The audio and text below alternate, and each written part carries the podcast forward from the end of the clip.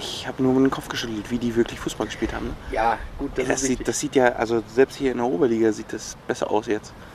Ja, ja, das ist alles viel durchdachter, viel taktischer. Ja. Ich meine, ja, auch so wie die sich bewegen. Ja, ja. Andere Zeit, absolut. Witzigerweise gibt es übrigens zu diesem Spiel auch einen Wikipedia-Artikel, wie schon zum letzten. Aber hier macht es Sinn. Also gerade im deutschen Bereich auf jeden Fall. Ja, auf Deutsch ist die Seite auch gewesen, ja. Ja, war ganz gut. Ja, ich würde sagen, wir fangen einfach mal an, weil ich glaube, das wird wirklich Zeit verschlucken. Dann spiele ich mal das Intro ein. Ja, schön. Noch 6 Minuten im Wankdorf-Stadion. 6 Minuten noch im Wankdorf-Stadion in Bern.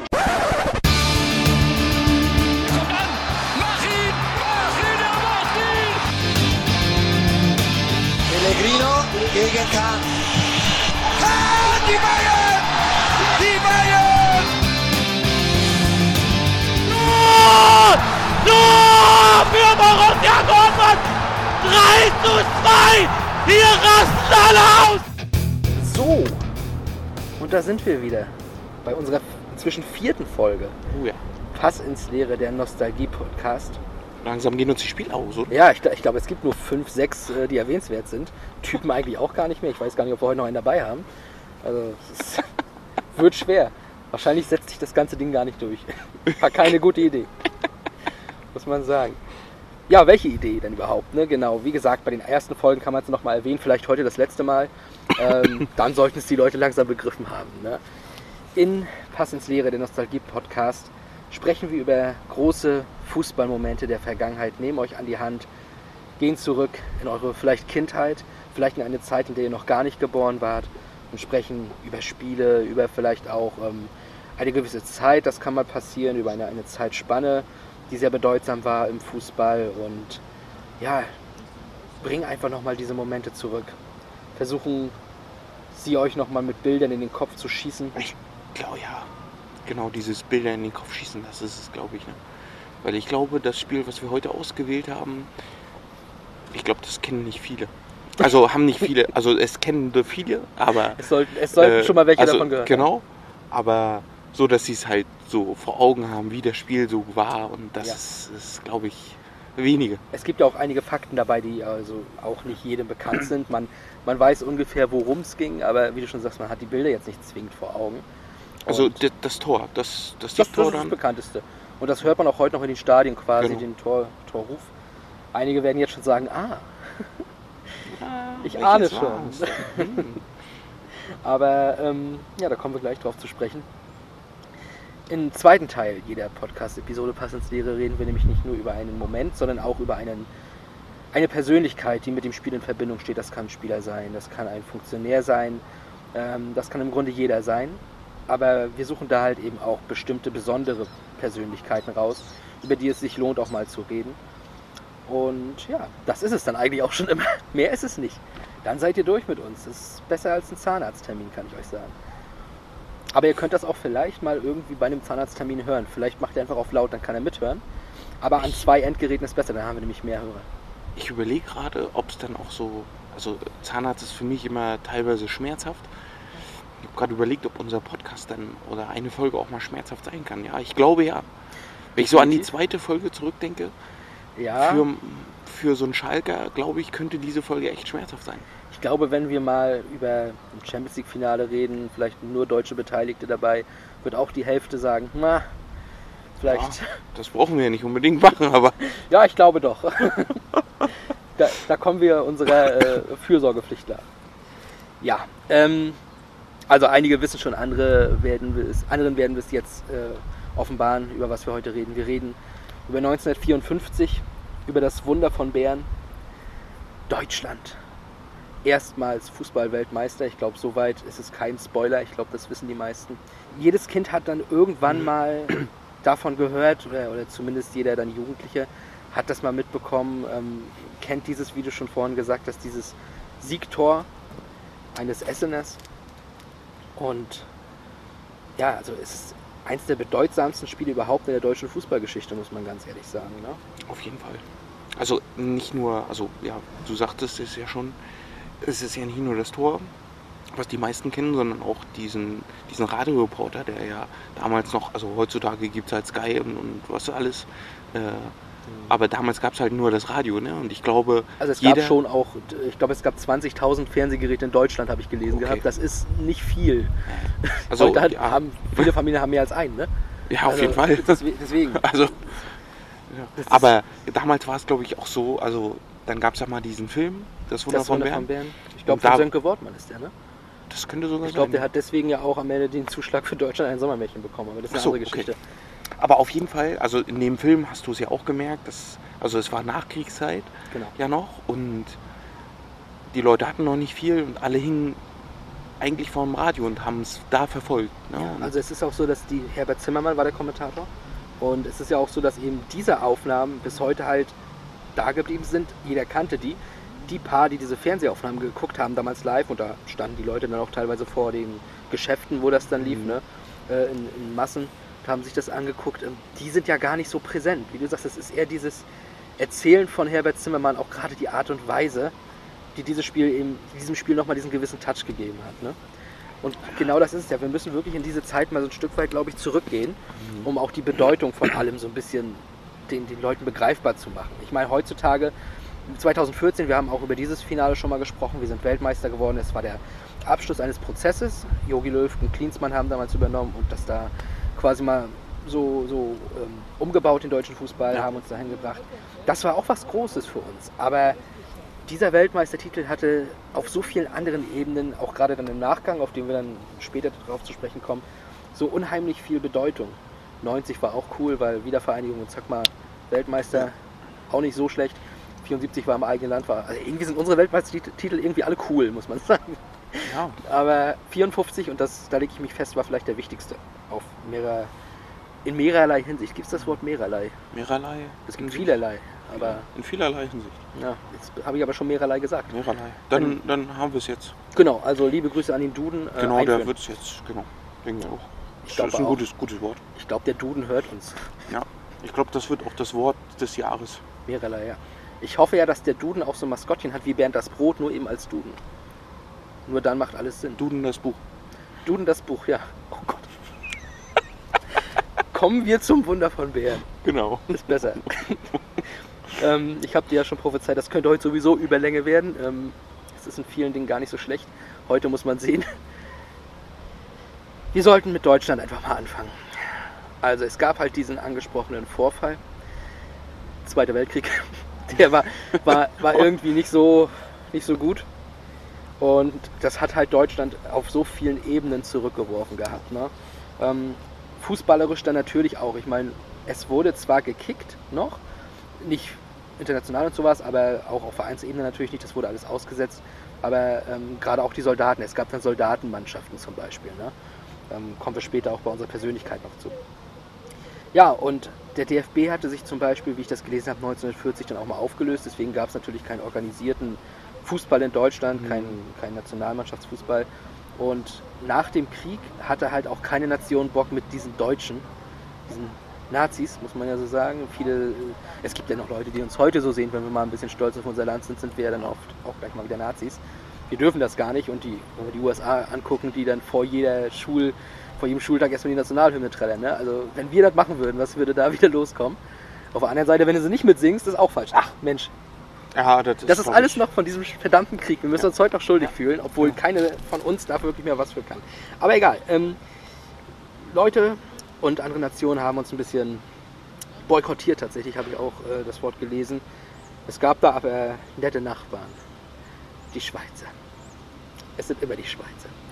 Die sind ja immer neutral. Die sind immer neutral, genau. Ja, ne? Ja, es ist uns völlig egal, wie ihr seid. Gut, es sei denn, es kommen da so Türken und wollen Moscheen bauen. Ja, da werden sie ein bisschen... Ja. Und Frauenwahlrecht ist jetzt auch nicht so. Okay, also wenn du ein weißer Mann bist, dann sind sie auch nett zu dir und neutral. Liebe Grüße an die Schweizer, nehmt mir das nicht übel. Oh Gott. Wenn uns welche hören, gibt es Briefe. Genau, auf jeden Fall 1950 gab es deswegen ein Länderspiel mit den Deutschen. Und zwar im Neckarstadion in Stuttgart vor 100.000 Leuten. Wir haben heutzutage den Tempel in Dortmund. In der Allianz Arena ist auch recht voll. Das Berliner Olympiastadion, ich glaube, das sind die drei größten. Ja. Jetzt stell dir mal 100.000 vor in so einem Stadion, und das sollen ja vielleicht sogar noch mehr gewesen sein, der weiß das schon, und gucken sich da so ein Länderspiel an. Ich meine, das ja auch nochmal heutzutage, Länderspiele angucken ist auch noch so ein Thema, geht ja keiner mehr hin. Aber 100.000 bei einem Länderspiel, wie muss die Sehnsucht gewesen sein in der Zeit? Ja, das ist ja riesig. Also es ist ja gut, vergleichbar mit Corona würde ich jetzt nicht sagen, aber na, nee. Ja, aber nicht, ich habe jetzt gelesen, also ein Bundesligaspiel von Borussia Mönchengladbach, die haben nur 10.000 Karten zur Verfügung und die sind noch nicht mal weg. Also so groß kann die Sehnsucht dann auch noch nicht sein. Ja, weil viele vielleicht auch eben diese ganzen Einschränkungen nicht mitmachen wollen, was ich nicht verstehe, aber okay. Ja. Also auf jeden Fall, ja, also ich meine, so eine Kriegszeit, ich glaube, die will keiner mitmachen. Nee. Dann sowieso, ich glaube, die Leute hatten nichts nach dem Krieg und auch dann waren es 5 Jahre danach. Da war immer noch nichts da, da war alles noch im Aufbau wahrscheinlich, oder im Wiederaufbau. Also 1950 die BRD gerade gegründet worden, die DDR auch. Muss man ja auch in diesem Zusammenhang nochmal ganz klar sagen, das waren zwei getrennte Staaten. Ja. Wir reden hier natürlich gerade die ganze Zeit von Deutschland, das machen wir auch weiterhin. Aber es war natürlich dann Westdeutschland, das war die Bundesrepublik, die hier im Fokus steht. Ne? Ist ja auch wieder so ein Fakt, ne? Den darf man ja natürlich nicht missachten. Ja. Wahrscheinlich hätte Deutschland mit der DDR, also die BRD mit der DDR gegen Ungarn im Vorrundenspiel, glaube ich, war es. Ja. Nicht 8:3 verloren. Vielleicht wäre es ein 8:4 gewesen. Aber auf das Spiel kommen wir auch noch zu sprechen. Weil das hat ja alles. Wir hatten ja einen Taktikfuchs. Muss man ja auch ganz klar sagen. Der hat das ja. War schon intelligent genug, das so zu machen. Auf jeden Fall, es gab dann über die Zeit nach 1950 immer mal wieder Testspiele gegen die Schweizer tatsächlich, und wir waren gut, wir haben sehr häufig gewonnen, wir hatten ein gutes Team um Fritz Walter und so weiter, das waren ja schon so die Jungs, und der erste FC Kaiserslautern hatte damals eine große Rolle gespielt, der hat so ein bisschen das Grundgerüst gebildet mit Fritz, das war so ein bisschen die rechte Hand vom damaligen Bundestrainer Sepp Herberger, auch schon in der Zeit davor, ne? Der Boss. Der Chef. Achso, du meinst den Boss Helmut Rahn. Nee, ach so. Der Chef ist Sepp Herberger. Ach, der Chef. Der Boss war der Helmut und der Boss war auch Bruce Springsteen, aber der hat damals nicht mitgespielt. Ah, ja, okay. Ja, gut, das war mir auch klar. Ja. Ja, okay. Jetzt habe ich den Faden verloren. Genau, Länderspiele waren wir. Und wir haben gegen die Schweizer mit der guten Mannschaft immer gewonnen. Fritz Walter hatte damals 1940, glaube ich, war der schon Auswahlspieler. Da war der gerade 20 geworden. Und genau, um ihn hat er so ein bisschen das Gerüst gebaut. Ne? Und dann gab es mal ein Länderspiel gegen die Franzosen. Das haben wir verloren. Und das war relativ im Vorfeld der Weltmeisterschaften. Da gab es dann den Rücktritt von Fritz Walter im Anschluss dessen. Denn die Presse hat drauf eingehauen. 1:3 verloren, die Mannschaft ist... oder der Fritz ist zu alt... Der bringt es nicht mehr, mit dem kann das doch alles gar nichts werden. Und da fühlte er sich auch persönlich ein bisschen angegriffen, ist zurückgetreten. Sepp Herberger hat ihn aber noch überzeugt, und was wäre gewesen, wenn er das nicht geschafft hätte. Weil Fritz, der war das Herzstück dieses Teams. Das habe ich gestern auch in der Vorbereitung auch gesehen, dass er halt der Ausnahmespieler zu der Zeit war. Ne? Definitiv. Und zwar auf und neben dem Platz. Ja. Der hatte... Man muss das auch das wieder in den zeitlichen Kontext setzen. Wenn wir von Ausnahmespieler reden, dann sagen wir natürlich nicht, dass ein Fritz Walter mit der Spielweise, mit der Art und Weise heute funktionieren würde oder in der Form funktionieren würde. Wir wissen auch nicht, ob er von seinem Charakter her überhaupt bis dahin gekommen wäre, weil heute hast du ja eine gewisse, mit diesen Nachwuchsleistungszentren, eine ganz andere Ausbildung und so weiter. Ne? Wir werden uns darüber nachher nochmal ein bisschen genauer unterhalten. Auf jeden Fall, die Weltmeisterschaft ist dann auch über Umwege in die Schweiz gekommen, muss man auch sagen. Was dann natürlich wieder ganz gut war für uns, weil da wussten wir, da können wir uns auf jeden Fall blicken lassen. Und die Schweizer hätten nämlich eigentlich erst 1951 ausrichten sollen als Übergangs-WM, bevor es wieder im 4-Jahres-Rhythmus ist. Dann hat das aber nicht ganz hingehauen, weil die in Brasilien länger gebraucht haben, und deswegen ist die von 49 auf 50 gelegt worden. Im nächsten Jahr wollten sie keine WM direkt machen, deswegen sollte 54 Schweden. Und die Schweiz und Schweden haben sich dann geeinigt, weil 50 Jahre, glaube ich, FIFA oder sowas, weiß ich gerade nicht mehr genau, auf jeden Fall irgendein Jubiläum mit der FIFA war, die ja ihren Sitz in der Schweiz hat, deswegen haben die 54 die WM bekommen. Und da hat Deutschland sich für qualifiziert, und zwar durch Siege gegen Norwegen und selbstverständlich gegen das Saarland. Ach, das Saarland war eigentlich noch extra. Das Saarland, vielleicht wären wir auch mit der DDR und dem Saarland nicht 8:3 untergegangen. Ja, das Saarland hatte keine Chance. Wobei das gar nicht stimmt. Das Saarland hat gar nicht so übel gespielt. Das Saarland hat die Norweger zum Beispiel auch rausgehauen. Ne? Also man muss schon sagen, das Saarland hatte wohl auch eine Mannschaft, die ging. Das war mir gar nicht bewusst, dass das Saarland auch eine eigene Mannschaft hatte. Dafür bin ich hier. Ja, das ist echt interessant. Ja, das ist sicherlich auch. Wir werden bestimmt irgendwann mal auch ein Spiel des Saarlandes genau unter die Lupe nehmen. Da müssen wir wirklich suchen. Also ob wir da Bilder für finden und Worte. Ob wir da Worte für finden.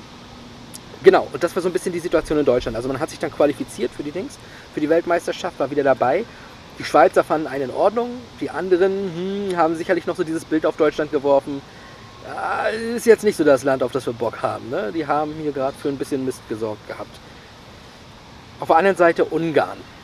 So, und jetzt, ich habe jetzt überlegt, wie kannst du Ungarn in ein Korsett packen, damit Leute, die sich wirklich überhaupt nicht damit beschäftigt haben bisher, jetzt verstehen, was das war.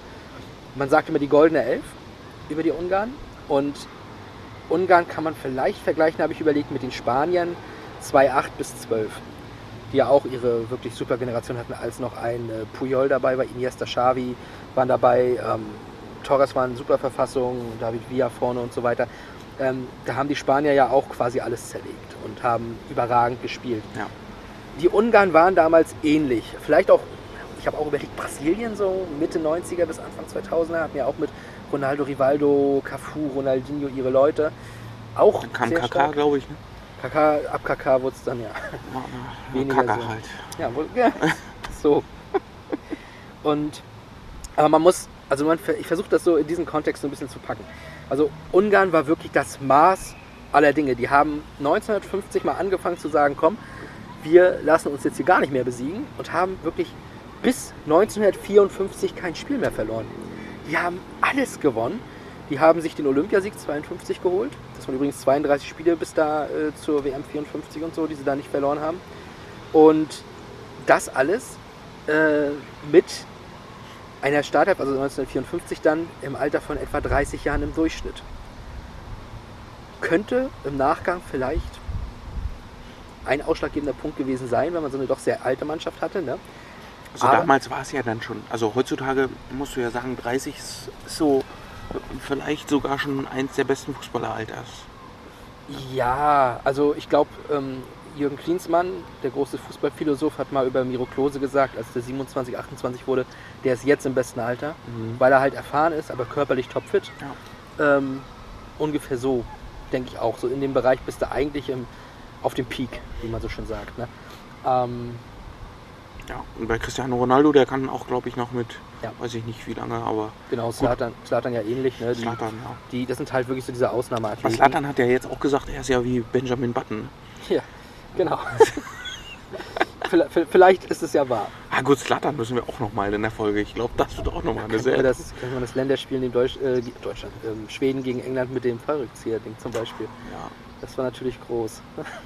Eins der wirklich wahnsinnigsten Tore. Aber ja, auch unser heutiger Typ hat ein wahnsinniges Tor geschossen. Aber gut, da kommen wir später drauf. Ich greife heute sehr viel vor. Ungarn auf jeden Fall war schon der gefühlte Weltmeister, weil die haben ja nie verloren. Und deswegen war ja klar, dann werden sie sich natürlich auch den Weltmeistertitel holen. Und die hatten halt auch wirklich Stars wie Ferenc Puskás. Der war ja nachher bei Real Madrid auch noch eine Legende. Nándor Hidegkuti. Für mich immer noch der Star des Teams, einfach des Namens wegen. Ich liebe diesen Namen, Hidegkuti. Auch wenn man dann den Film Das Wunder von Bern nochmal schaut, wie dann der Schauspieler, der Sepp Herberger spielt, auch sagt, das ist nicht Puskás, der hier so gut ist, sondern hier. Hidegkuti. Da hat er mich. Ja. Da hat er mich. Ja. Und der größte Star des Teams, zumindest aus unserer deutschen Sicht, Gyula Lóránt. Der hat damals in der Verteidigung gespielt und ist später in Deutschland sehr bekannt gewesen, war lange Trainer in Kaiserslautern, in Duisburg und beim FC Bayern. Lorand war mal Trainer beim FC Bayern, also 60er, 70er Jahre war der in Deutschland doch sehr bekannt, hat damals dann bei der WM mitgespielt und gehörte zu dieser goldenen Elf, ist vielleicht auch ganz interessant. Ja, und dann kam man halt so in Richtung dieses Duells und man muss schon vor der Gruppenphase anfangen. Jetzt komme ich nämlich mit einem Fakt, den ich gestern erfahren habe. Ich hoffe, dass er stimmt, wenn, dann ist sehr interessant. Und zwar hatte Ungarn 1953 in England gespielt und hat die mit 6-3 zerlegt. In Wembley natürlich. Und auf der Tribüne saß Sepp Herberger und hatte in dem Moment gewusst, dass Ungarn schlagbar ist. Warum? würde man jetzt bei einer genial daneben Frage stellen.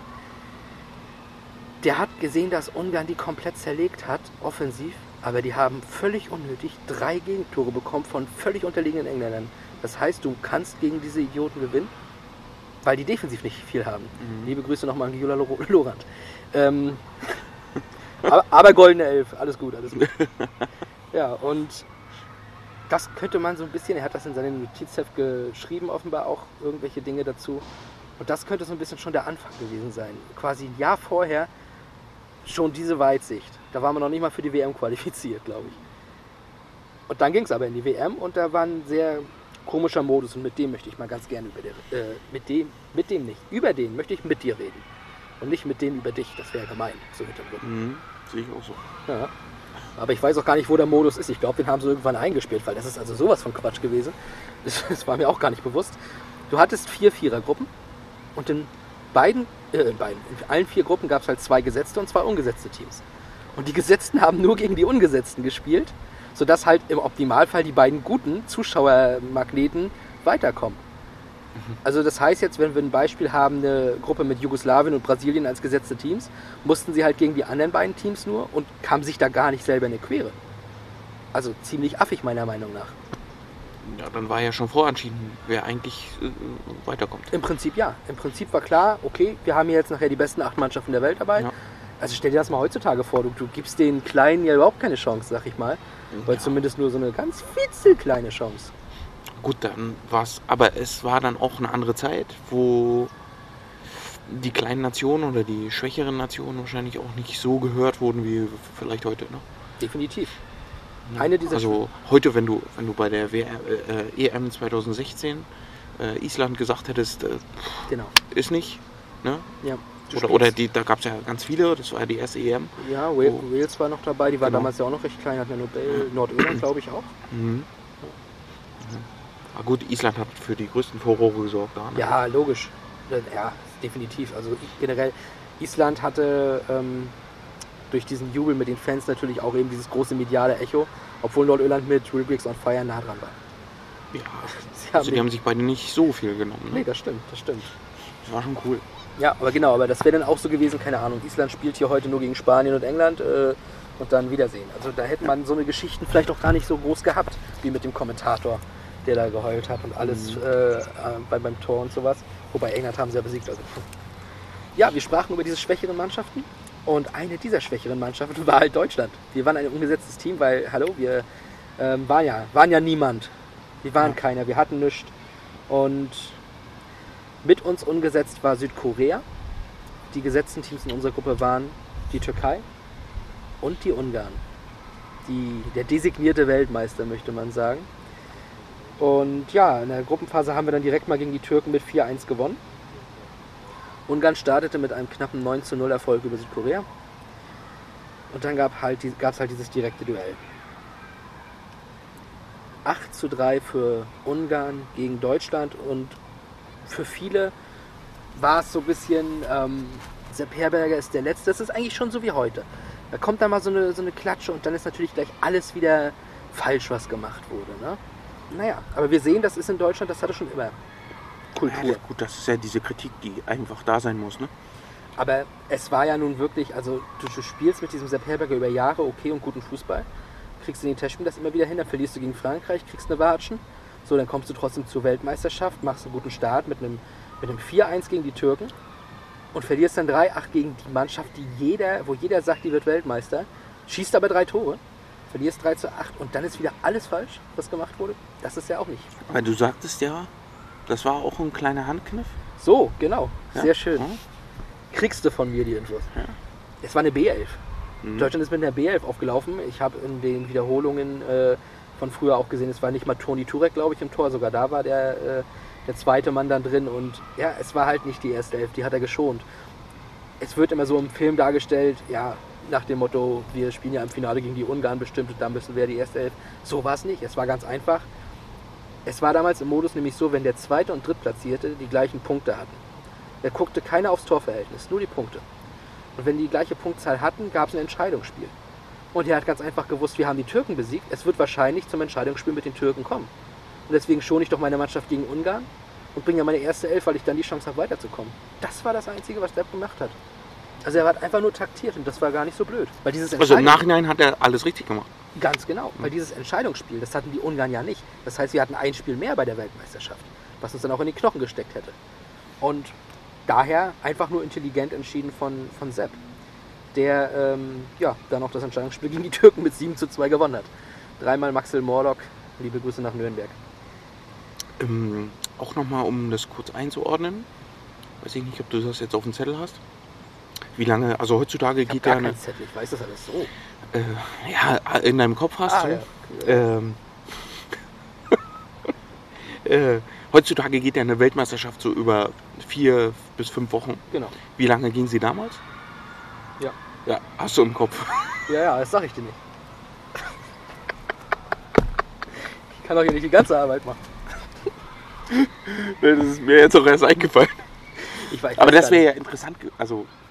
Das wäre meine Information gewesen, die was von Nutzen gewesen wäre, Tobias. Da hätten wir mitarbeiten können. Warte, ich guck schnell. Ja, genau. Der Recherche-Weigert sitzt an seinem Handy und wird uns jetzt gleich eine Information liefern, die uns alle aus den Socken haut. Da bin ich fest von überzeugt. Ja, also sie ging 16. Juni bis 4. Juli. Das ist ein halber Monat. Ja. Wenn damals die Monate schon genauso lang waren. Ja, ich sag ja. Ja. Aber wenn das so Corona-Monat war, die dauern schon sehr lange. Ja, also dann war es ja wirklich, wirklich sehr clever von Sepp Herberger. Ja. Innerhalb von 2,5 Wochen ungefähr zu sagen, okay, ich schone für dieses eine Entscheidungsspiel meine Mannschaft und definitiv, damit ich sie im Finale topfit habe. Ja, wenn wir da hinkommen. Ja. Naja, das war ja der Haushalt. Ja, das war im Grunde eigentlich schon durch. Also, ich meine, wir hatten im Viertelfinale Jugoslawien, Laufkundschaft. Nein, tatsächlich nicht. Die Jugoslawen waren damals auch gut. Ich meine, heute sind das ja, wie viele Staaten sind das inzwischen? Keine Ahnung. Das ist ja, also wird ja immer mehr geteilt. Puh. Naja, egal. Damals war es halt noch 1. Und die waren entsprechend auch stark. Ich frage mich übrigens heute immer noch manchmal, wie die Jugoslawen, wenn das noch ein Staat wäre, was das für eine Macht wäre im Fußball. Ne? Also, das wären ja... Ja. Da wären ja die Kroaten, glaube ich, mit bei, ne?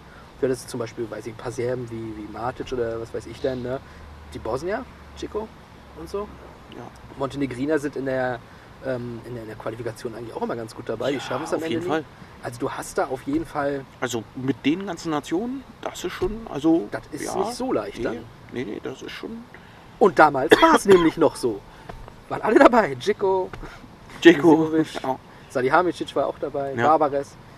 Ja, aber wir waren noch Zeiten. Ja, aber wir haben sie besiegt. So.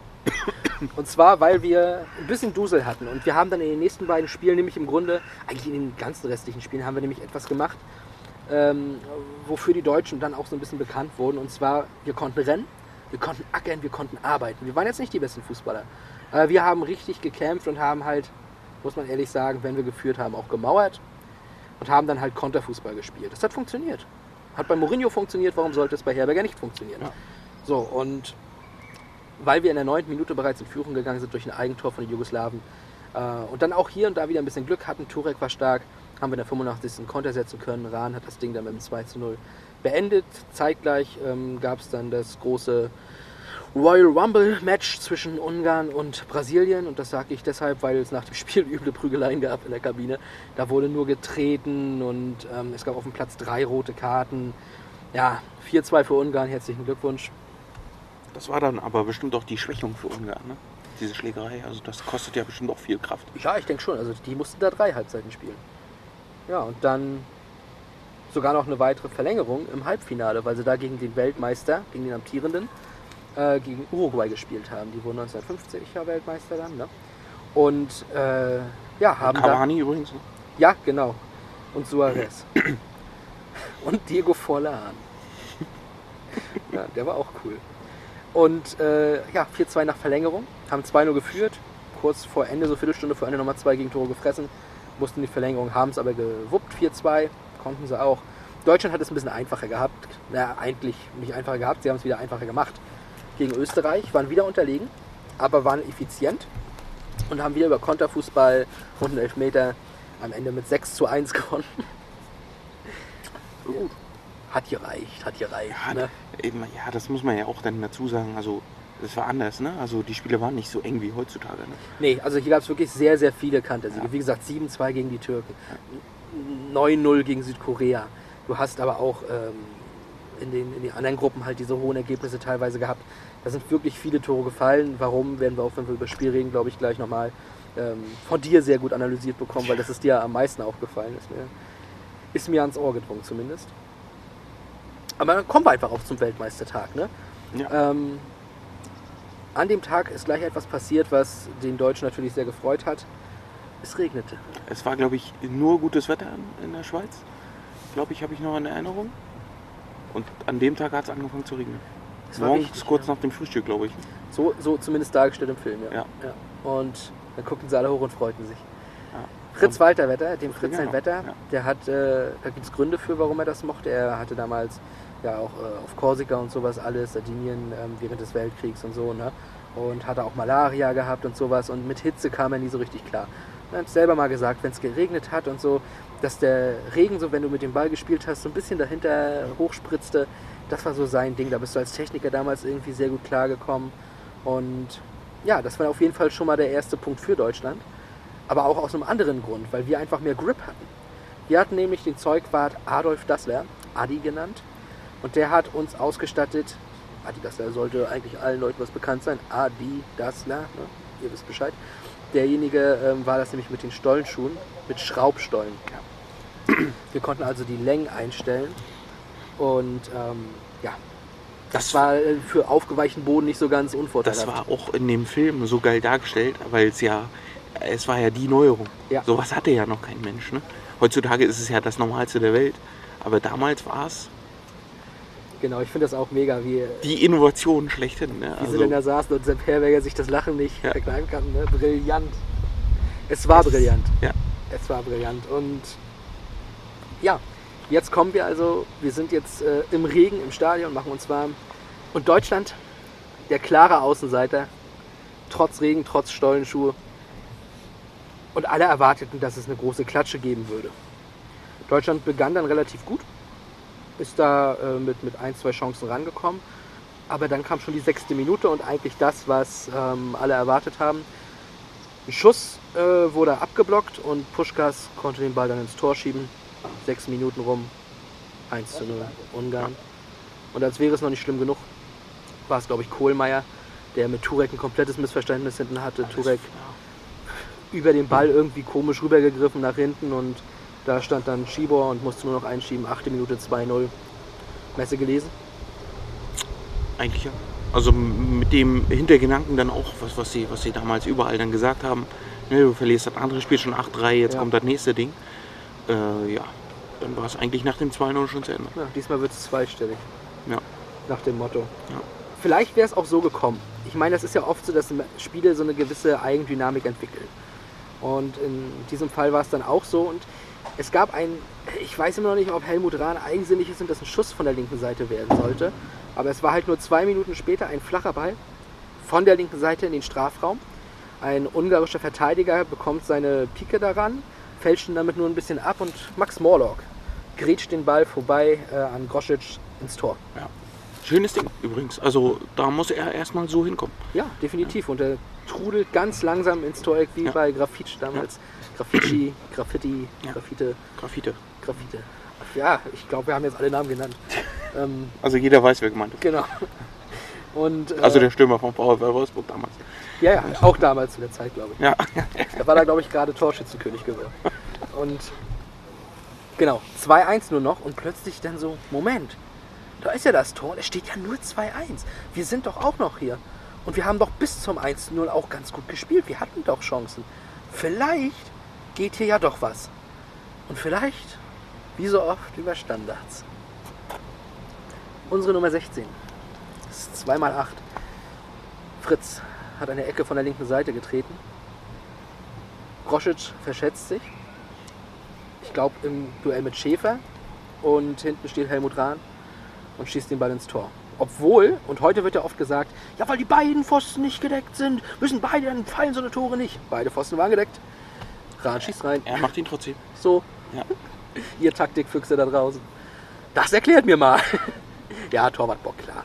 Und Helmut Rahn war ja, glaube ich, auch eigentlich gar nicht so der unumstrittene Stammspieler, ne? Nee, am Anfang nicht so.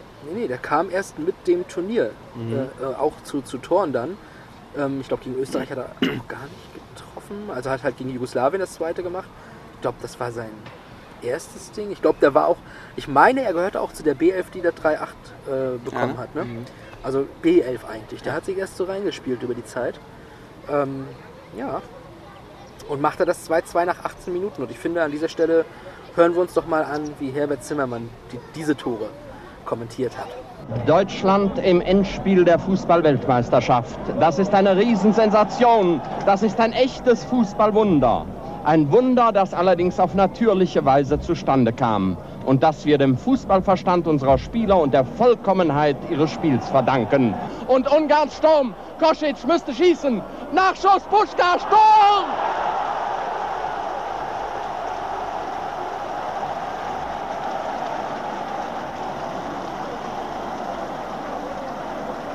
Was wir befürchtet haben, das ist eingetreten. Der Blitzstart der Ungarn hat ihnen die Führung eingebracht. Doch Glück für Deutschland und jetzt Tor! Tor! Einmal hatten wir Glück. Als Kosic hinfiel, Kohlmeier spielte schlecht zurück zu Turek, der schon im Hinauslaufen war. Turek konnte das Leder nicht festhalten. Schibor, wie der Wirbelwind vom rechten Flügel aufgetaucht, dribbelt nach links hinüber und erzielt das zweite Tor für Ungarn. Ungarn führt mit 2-0. Ungarns Mittelläufer, der größte Spieler, der längste Spieler seiner Mannschaft, hat den Ball bekommen, aber sein Abschlag bleibt bei Eckel aus Kaiserslautern hängen. Der zu seinem Clubkameraden Fritz Walter, von dort zu Rahn. Rahn und Tor! Tor für Deutschland! Tor! Es steht nur noch 2-1. 10 Minuten sind gespielt. Der Schuss von Rahn aus Linksaußenposition wurde abgefälscht von einem Abwehrspieler der Ungarn. Im Spagatschritt warf sich Maxl Morlock aus Nürnberg in die Schussbahn und mit allerletzter Kraft schiebt er den Ball am ungarischen Torsteher Grosic vorbei in das äußerste linke Eck von uns aus gesehen. Gott sei Dank, es steht nicht mehr 2-0, es steht 2-1 nur noch für Ungarn und das sollte unserer Elf Mut und Selbstvertrauen geben. Heute ist es kein 3-8, heute ist es keine B-Mannschaft, heute spielt Deutschland stärkstes Aufgebot. Tor! Tor! Eckball von Fritz Walter, Tor von Rahn!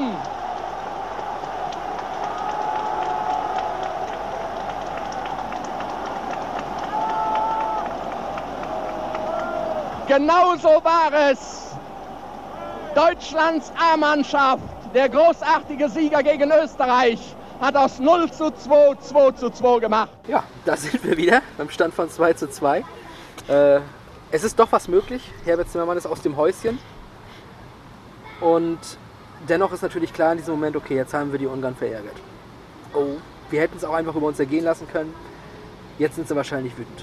Jetzt fangen sie an und in der 24. Minute kam dann tatsächlich eine Chance und ich finde selten Worte. Aber es ist ja eigentlich auch faszinierend, wie schnell die Tore dann auch fallen. Ne? Ja, klar. Also, wir haben eine ganz schön starke Anfangsphase gehabt, ja. Also das ist beeindruckend. Ja, aber gerade diese 24. Minute, dann 6 Minuten nach dem Ausgleich, kommt eine Flanke rein. Ich glaube, die wird auch nochmal irgendwie ein bisschen abgefälscht. Auf jeden Fall aus, lass es 11 Meter gewesen sein, vielleicht sogar noch weniger. Hidegkuti mit einem Volley innerhalb des Strafraums, mit wirklich Wucht aufs Tor, kurze Distanz und Turek kriegt die Pranke hoch und lenkt ihn rüber. Also tut mir leid, diese Szene. Es gibt wenige Torhüterparaden, wo ich wirklich sage, die vergesse ich nicht. Da gehört sicherlich Kahns Elfmeter-Parade gegen Valencia dazu. Für mich persönlich auch das Ding, und ich glaube, mit dem ist das am ehesten zu vergleichen. Champions League-Finale 2005, wir kommen dazu, keine Sorge, irgendwann. Verlängerung, Andriy Shevchenko bekommt gefühlt 2 Zentimeter vor Dudek. Sehr ähnlicher Name. Vielleicht lag es daran. Auf jeden Fall vor Jerzy Dudek den Ball.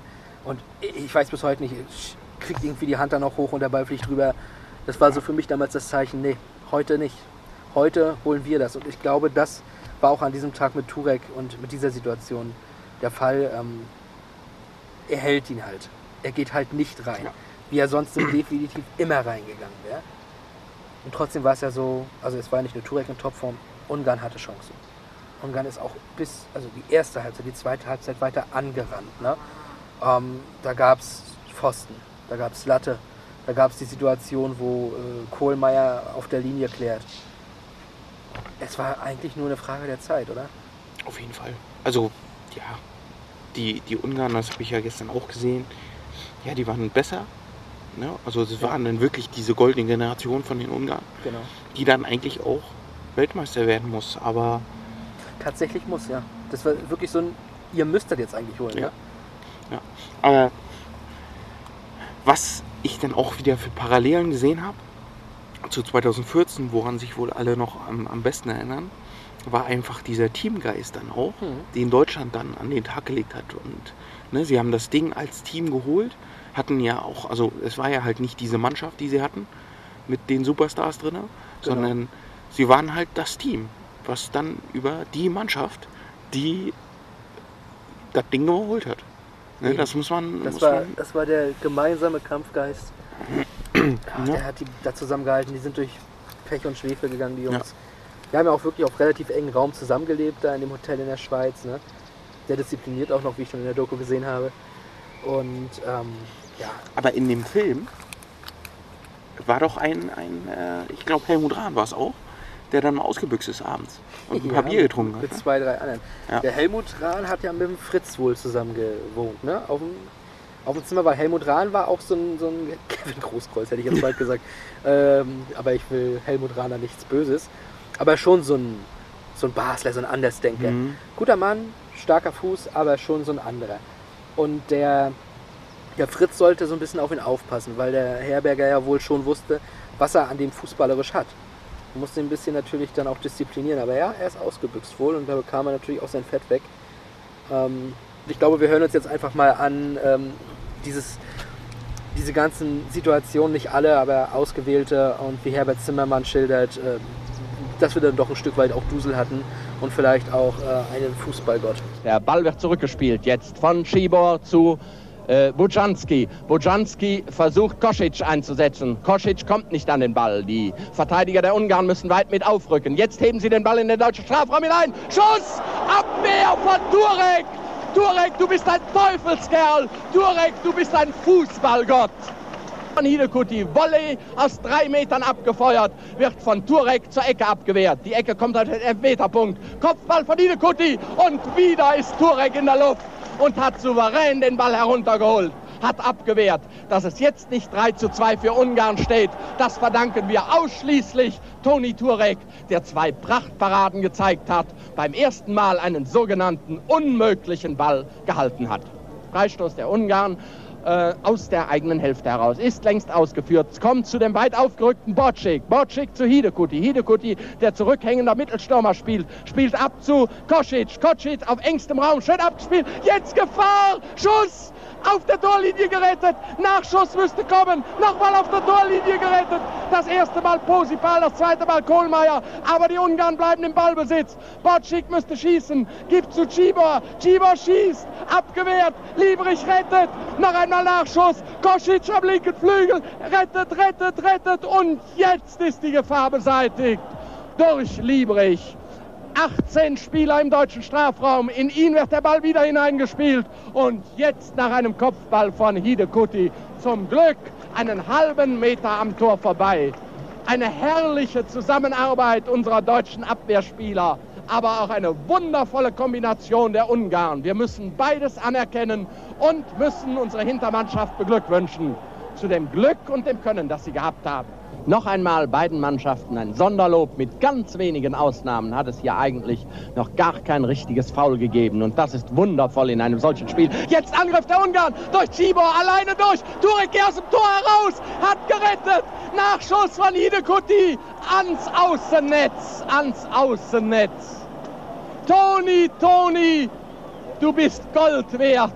Du bist mindestens so schwer in Gold aufzuwiegen wie der Coupe Rimée, also der Goldpokal, der 1,5 Kilo schwer sein soll und einen Wert von 15.000 Goldmark haben soll. bitte 15.000 habe ich in der Aufregung gesagt. 15.000 heißt es, wenn wir uns ganz korrekt im Schriftdeutsch äußern wollen. So, und meine Freunde, da sind wir wieder. Und ich muss sagen, in diesem Moment fängt das Fritz-Walter-Wetter hier an im Stadion. Ich finde es schön, dass er uns diesen Gruß runterschickt. Ich freue mich. Ist schon, das ist jetzt ein legendärer Moment, das muss ich schon sagen. Ja, es ist wirklich, es ist der Wahnsinn. Weil man wird es wahrscheinlich nicht hören, wenn es jetzt nicht wirklich in Strömen anfängt. Also, liebe Grüße zurück, Fritz. Zu dir kommen wir noch. Aber um auch noch zu dir zu kommen, denke ich mal die eine oder andere Notiz ab, weil sonst ist sie irgendwann durchlässt. So, gut. Der erste Regen-Podcast. Ich glaube, man hört das gerade tatsächlich, dass es regnet. Also wir erzählen hier gerade keinen Scheiß. Philipp zieht sich jetzt auch eine Jacke drüber. Ja, muss ich jetzt auch. Ja. Das ist schon cool. Genau, Handy also es ist schon... Das ist jetzt wirklich ein Gruß von Fritz. Das kannst du mir sagen. So, ich bin wieder da. Ja, ich sehe das. Mein Notizzettel, den ich nicht habe, sondern im Kopf habe, ist auch schon ganz durchnässt. Aber ich kann meine Sauklaue von meinem Computer ja lesen. Wir kommen auf jeden Fall jetzt zu einem Moment, der auch jede Folge bei uns zu hören ist. Und zwar den, wenn noch 6 Minuten im Wankdorf-Stadion zu spielen sind. Der Moment, den jeder kennt. Ne? Wir haben Deutschland im Angriff, mal wieder einen Entlastungsangriff über die linke Seite. Schäfer, der flankt nach innen, der Ball kann zunächst rausgeklärt werden und dann kommt er an den Ball. Helmut. Der Helmut. Körpertäuschung, wie nur Messi es heute noch kann, oder Robben. Ball auf den linken gelegt und ins lange Eck gehemmt. Gehemmt, sag ich schon. Ich wollte erst gehämmert sagen, dann gewemst, das ist ein Gehemmt rausgekommen. Ball war aber drin, das ist wichtig. Eingeschlagen und plötzlich, zack. Ja. Deutschland in Führung. Ich glaube, hätte der Keeper auch, also die Torhüter haben ja damals auch keine Handschuhe getragen. Hätte er Handschuhe getragen, dann wäre er da rangekommen. Ja, diese These stelle ich jetzt einfach mal auf. Diese These lasse ich auf jeden Fall so stehen. Ich glaube, der war sehr gut geschossen, sehr hart geschossen. Ich glaube, der war sehr schwer zu halten. Ja, vielleicht den trifft er schon gut und setzt ihn unten links dann auch rein. Ne? Genau. Aber in dieser Szene auch, wie frei er, also das würdest du heute halt, nee, das würde heute nicht mehr so passieren. Nee. Ne, so frei, wie er zum Schuss kommt, wie viel Zeit er hat, sich den Ball zurechtzulegen. Und meiner Meinung nach auch ein bisschen zu weit vorlegt. Also ja, normalerweise kommt der Abwehrspieler dir da schon lange entgegen. Ja. Hummels tritt dir sowas von auf den Fuß da. Ja, also völlig... Und Pepe haut dir erstmal, oder auch Sergio Ramos haut dir erstmal den Oberschenkel kaputt. Ja, auf jeden Fall. Also ja, aber... Also, ja, ist anderer Fußball. Und das muss man einfach so noch dabei fühlen. Also, bevor wir da gar nicht weiter drüber reden, jeder kennt die Szene zwar, aber ich würde sie trotzdem noch mal kurz einspielen, an dieser Stelle von Herbert Zimmermann, das Tor zur Weltmeisterschaft. 6 Minuten noch im Wankdorf-Stadion in Bern. Keiner wankt, der Regen prasselt unaufhörlich hernieder. Eine Fußball-Weltmeisterschaft ist alle 4 Jahre. Und wann sieht man ein solches Endspiel? So ausgeglichen, so packend. Jetzt Deutschland am linken Flügel durch Schäfer. Schäfers Zuspiel zum Morlock wird von den Ungarn abgewehrt. Und Bocek, immer wieder Bocek, der rechte Läufer der Ungarn, am Ball. Er hat den Ball verloren diesmal gegen Schäfer. Schäfer nach innen geflankt, Kopfball abgewehrt, aus dem Hintergrund müsste Rahn schießen. Rahn schießt! Tor! Tor! Tor! Tor!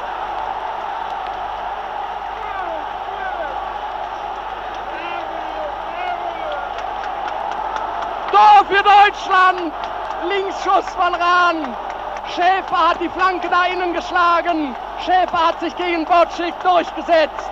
3:2 für Deutschland, 5 Minuten vor dem Spielende. Halten Sie mich für verrückt, halten Sie mich für übergeschnappt. Ich glaube, auch Fußballleien sollten ein Herz haben, sollten sich an der Begeisterung unserer Mannschaft und an unserer eigenen Begeisterung mitfreuen und sollten jetzt Daumen halten. 4,5 Minuten Daumen halten in Wankdorf. 3:2 für Deutschland nach dem Linksschuss von Rahn, der flach im linken Eck einschlug. Und so hören wir es ja auch heute noch vor vielen Torhymnen. Sei es auf Schalke, bevor ein Leben lang keine Schale in der Hand eingespielt wird, oder bei Borussia Mönchengladbach, bevor Scooter abgeht, wird auch immer dieses Tor, Tor, Tor eingespielt. Ja. Und das zeigt doch, also auch bis heute ist das so ein Iconic-Kommentar. Es gibt einige von diesen Iconic-Kommentaren, sei es jetzt ein Mach ihn, er macht ihn, das wird keiner mehr vergessen. Ja, das ist so. Das ist vielleicht so die Mutter aller Iconic-Kommentare. So, nur Filme. Ja, ist so. Geil. Gegen Ungarn. Und das ist doch nicht mehr so lange. 6 Minuten hat der Onkel gesagt. Das kriegen wir wohl über die Zeit, oder? Auf jeden Fall. Denkst du? Ja, scheiße, das ist das Tor. 3-3. Puskás. Aber reklamierarm Eckel zeigt gleich an, abseits. Und da hat er recht. Das hat der Videoassistent dann. Der Videoassistent hat eingegriffen, genau, das war damals Felix Zweier. Ja. Er hat dann gesagt, ja, nee. Ist nicht. War wohl eine richtige Entscheidung. Und Manuel Neuer hat damals auf dem Sofa gesessen, den Reklamierarm von Horst Eckel gesehen und gedacht, das ist was für mich. Ja, und so ist das damals entstanden, Kinder. Nagelt uns drauf fest. Ja, und dann gab es noch eine weitere Chance für Ungarn. 89. Minute. Plötzlich, frag mich nicht wie, steht Schibor völlig frei vor Turek. 5 Meter vor Turek oder sowas. Und das kann man jetzt wiederum wieder so vergleichen mit Benzema gegen Neuer 2014. Mhm. Der Bums, den er nochmal auf das Tor, wirklich gut geschossen ins untere Eck. Und Turek kriegt dann nochmal die Pranke ran. Ich weiß nicht wie, das war Weltklasse gehalten in dem Moment. Und mit so einer Parade wirst du auch Weltmeister. Und das war... Ja, dann war es aber auch einfach... Also, ja, diese Tagesform, die dann entscheidet hat. Ja, ne? Das entschieden hat. Das Spiel entschieden hat. So. Ne? Das ist dann vielleicht irgendwo Glück. Das ist dann der Teamgeist. Also da spielen ja so viele Faktoren. Der Ball? Teamgeist? Ja, weiß ich nicht, wie er damals hieß, aber wahrscheinlich ein Lederball.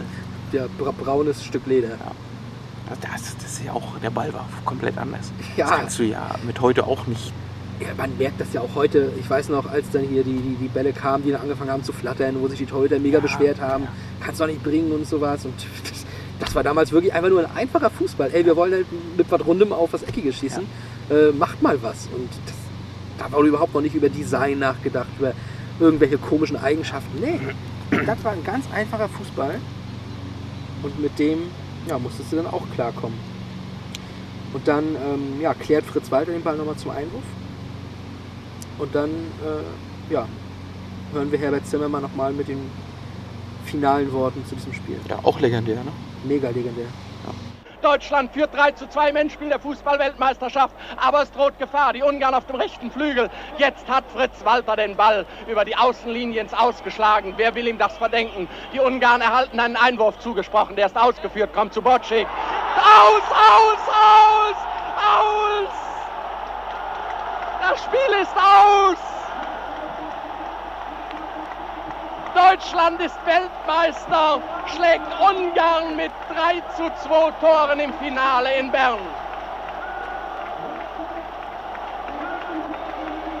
Nach diesen 30 Sekunden, die Sie dem Reporter verzeihen müssen, ja bitte müssen, denn Sie können sich nicht vorstellen, was hier los war, wollen wir versuchen, in normaler Lautstärke und einigermaßen ruhig Ihnen das weitere Geschehen hier zu schildern. Ja, da sind wir Weltmeister.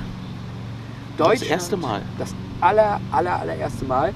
Man muss ja auch sagen, ich glaube der 4. insgesamt, ne? 30, 34, nee 38 gab es auch nochmal, ne? Da bin ich jetzt überfragt. Dann 50 und dann wir.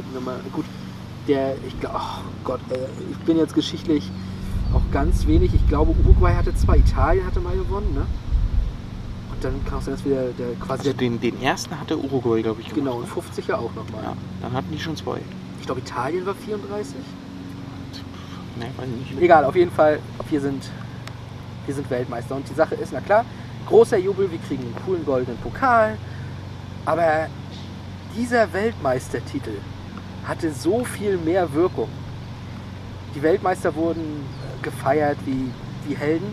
Und es war wirklich dieses Gefühl in ganz Deutschland plötzlich, wir sind wieder wer. Es geht ja doch. Wir sind nicht diese Nation nur, die halt von diesen ganzen Nazis kaputt gemacht wurde. Wir sind in der Welt auch irgendwo ein Stück weit erfolgreich. Und dieses Wir-Gefühl, das habe ich mir auch von mehreren dann da angehört, die das so gesagt haben, das ist halt in alle Bereiche übergeschwappt. Ja, es gab ja dann wenig später dieses Wirtschaftswunder, Deutschland wurde wieder zu einem ernstzunehmenden Staat, also die BRD, ja, müssen wir nochmal wieder ganz klar sagen, die DDR leider nie. Es gab einfach eine Aufbruchsstimmung. Ja, und dieser Weltmeistertitel hat vielleicht auch dazu beigetragen, dass Deutschland überhaupt nicht nur fußballerisch oder sportlich, sondern generell überhaupt zu einem Staat wieder wurde, der eben das ist, was er heute ist. Also wenn das alles nicht gewesen wäre, ist es natürlich ein bisschen weit hergeholt, weiß ich nicht, aber es war tatsächlich eben so, dass da ein Ruck durch Deutschland ging. Aber wer weiß, wenn wir da nicht Weltmeister geworden wären, sondern oh, guter Zweiter, okay, schön und gut, vielleicht wären wir jetzt auf allen Ebenen irgendwo so auf einem Niveau von, nee, ich will jetzt lieber kein Land runter machen, aber na, vielleicht wären wir eben jetzt nicht so eins dieser führenden Nationen weltweit in vielen Sachen, Export zum Beispiel. Ja, also durchaus. Das ist so. Ich glaube, da ist was dran. Ja. Ja. Also das war ja dann früher, gerade zu der Zeit, Nachkriegszeit, da war ja nicht viel anderes als Fußball. Ne? Hast du ja dann noch einen Film gesehen, wie die Leute dann, also das waren ja leere Straßen, wenn Deutschland gespielt hat, weil jeder irgendwo das Spiel verfolgt hat, am Radio oder ne, vor den Geschäften, auf den Fernsehern, ne? Weil es gab nichts anderes, also oder nicht viel anderes. Ja, du hast halt immer noch zerstörte Städte und du hast das ja auch in dem Film natürlich dann gesehen, aber es war auch tatsächlich so, wenn jetzt kein Deutschlandspiel stattgefunden hat und du hast jetzt nicht, weiß nicht, irgendwo was gearbeitet, sogar die Kinder haben ja damals dann überall geholfen, mussten da mit anpacken und so. Wenn die dann mal sich eben auf der Straße treffen konnten mit so einem wirklich letzten Leder, was du da benutzen konntest, dann hast du Fußball gespielt. Du hast halt immer irgendwie Fußball gespielt in irgendwelchen Formen. Die Straßenfußballer quasi, die heute ja so vermisst werden, da waren sie hergekommen. Ne? Ja, und die weniger Straßenfußballer, sondern die Stars, die da Weltmeister wurden. Man muss auch reden, man muss ja auch sagen, wir reden hier nicht über die Summen, die heute im Umlauf sind. Ne? Die haben damals gearbeitet und haben halt dann daneben ein bisschen Fußball gespielt. Und auch dieser Weltmeistertitel hat es jetzt nicht so reich gemacht. Zum Beispiel, natürlich haben sie ein bisschen was gekriegt, aber auch zum Beispiel einige sind dann wieder auf den Bau gegangen und sind auch, also die Elf von Bären hat so nie wieder zusammengespielt, muss ich sagen. Und viele sind ja auch kurz danach richtig abgestürzt. Da gab es dann welche, die dem Alkohol verfallen sind. Wir kommen auch später noch auf gewisse andere Dinge, über die wir leider auch reden müssen an dieser Stelle dann. Ne? Aber insgesamt war das dann eben, wie gesagt, dieser Punkt, wo Deutschland den Grundstein legte, als Nation wieder zu was Großem zu werden und dreimal Welt- und dreimal Europameister danach noch zu werden. Und das verdanken wir diesen Jungs. Die Ungarn, auf der anderen Seite, hat es nicht ganz so leicht, denn es gab zum Beispiel den Torwart, der verhaftet wurde dann, Grosic, dem hat man das nie so richtig verziehen. Verwandte von Spielern verloren Arbeitsplätze, weil dieser Weltmeistertitel, den hätte man holen müssen. Und da waren wir noch in einem Ungarn, das auch nicht ganz so lustig war, wie es vielleicht heute ist, mit Formel-1-Rennen in Budapest und sowas. Ne? Es gab dann solche Geschichten wie der Verdacht, dass die gekauft waren. Also wenn jetzt wirklich irgendeiner noch glaubt, das war so, guckt euch diese Chancen an, die Turek da irgendwie rauskratzt. Also wenn die den Ball nicht da reinhämmern wollten, dann weiß ich nicht, wer das wollte. Das war nichts mit gekauft sein zu tun. Die hatten an dem Tag halt einfach wirklich ein Stück weit Pech. Solche Tage gibt's. Aber das ist halt der Fakt, wenn du eigentlich haushoch überlegen bist, allen anderen gegenüber, und dann auf einmal kommt der Fußballgott und hat was dagegen, dass du an dem Tag was reißt. Ja. Und zu der Zeit war es halt anders. Rudi Assauer kennt das. Ja. Also, dann verlierst du halt auch mal gegen Deutschland. Ja, das ist überhaupt kein... Und dann kannst du, aber gut, zu der Zeit war es ja dann, also... Zu der Zeit war es, das kann man doch so sagen. Ja, ich meine noch so Korruption und so, das war vielleicht noch ein bisschen doller als... Nicht nur das, ja. Also man muss auch sagen, diese Elf, ne, diese goldene Elf, die hat auch noch 2 weitere Jahre zusammen gespielt. Also die hat durchaus noch weitergemacht und auch weiter gewonnen und sowas, ne. Das war halt wirklich dieses eine Spiel, diese erste Niederlage nach 4 Jahren, ne, die sie dann halt hatten.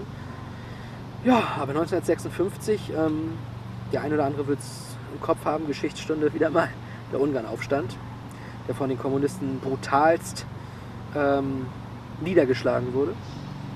Und zu dieser Zeit waren einige ungarische Spieler, wie eben auch Puskás, gerade in Wien mit ihrem Verein. Ich weiß gar nicht warum.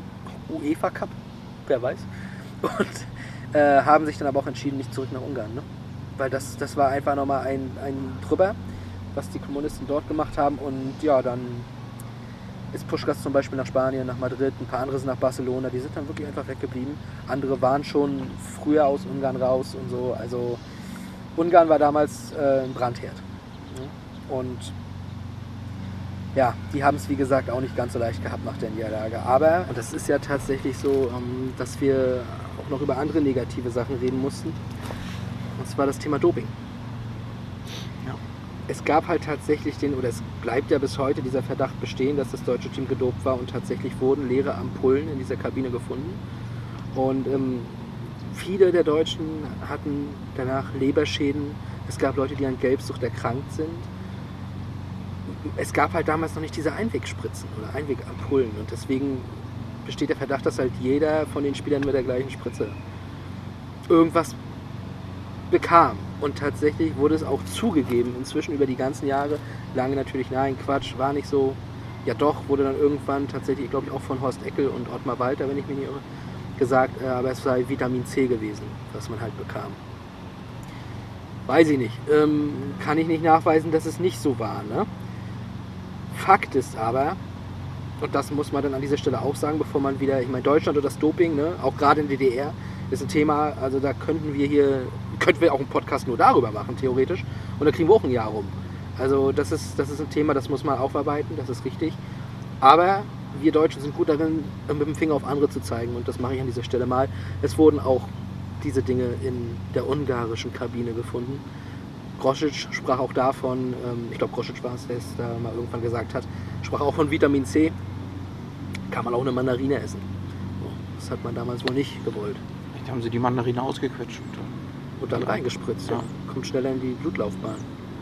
Ah, brillant. Das ist bestimmt auch von Adi Dassler eine Idee gewesen. Genie. Der hat auch die Saftpresse erfunden.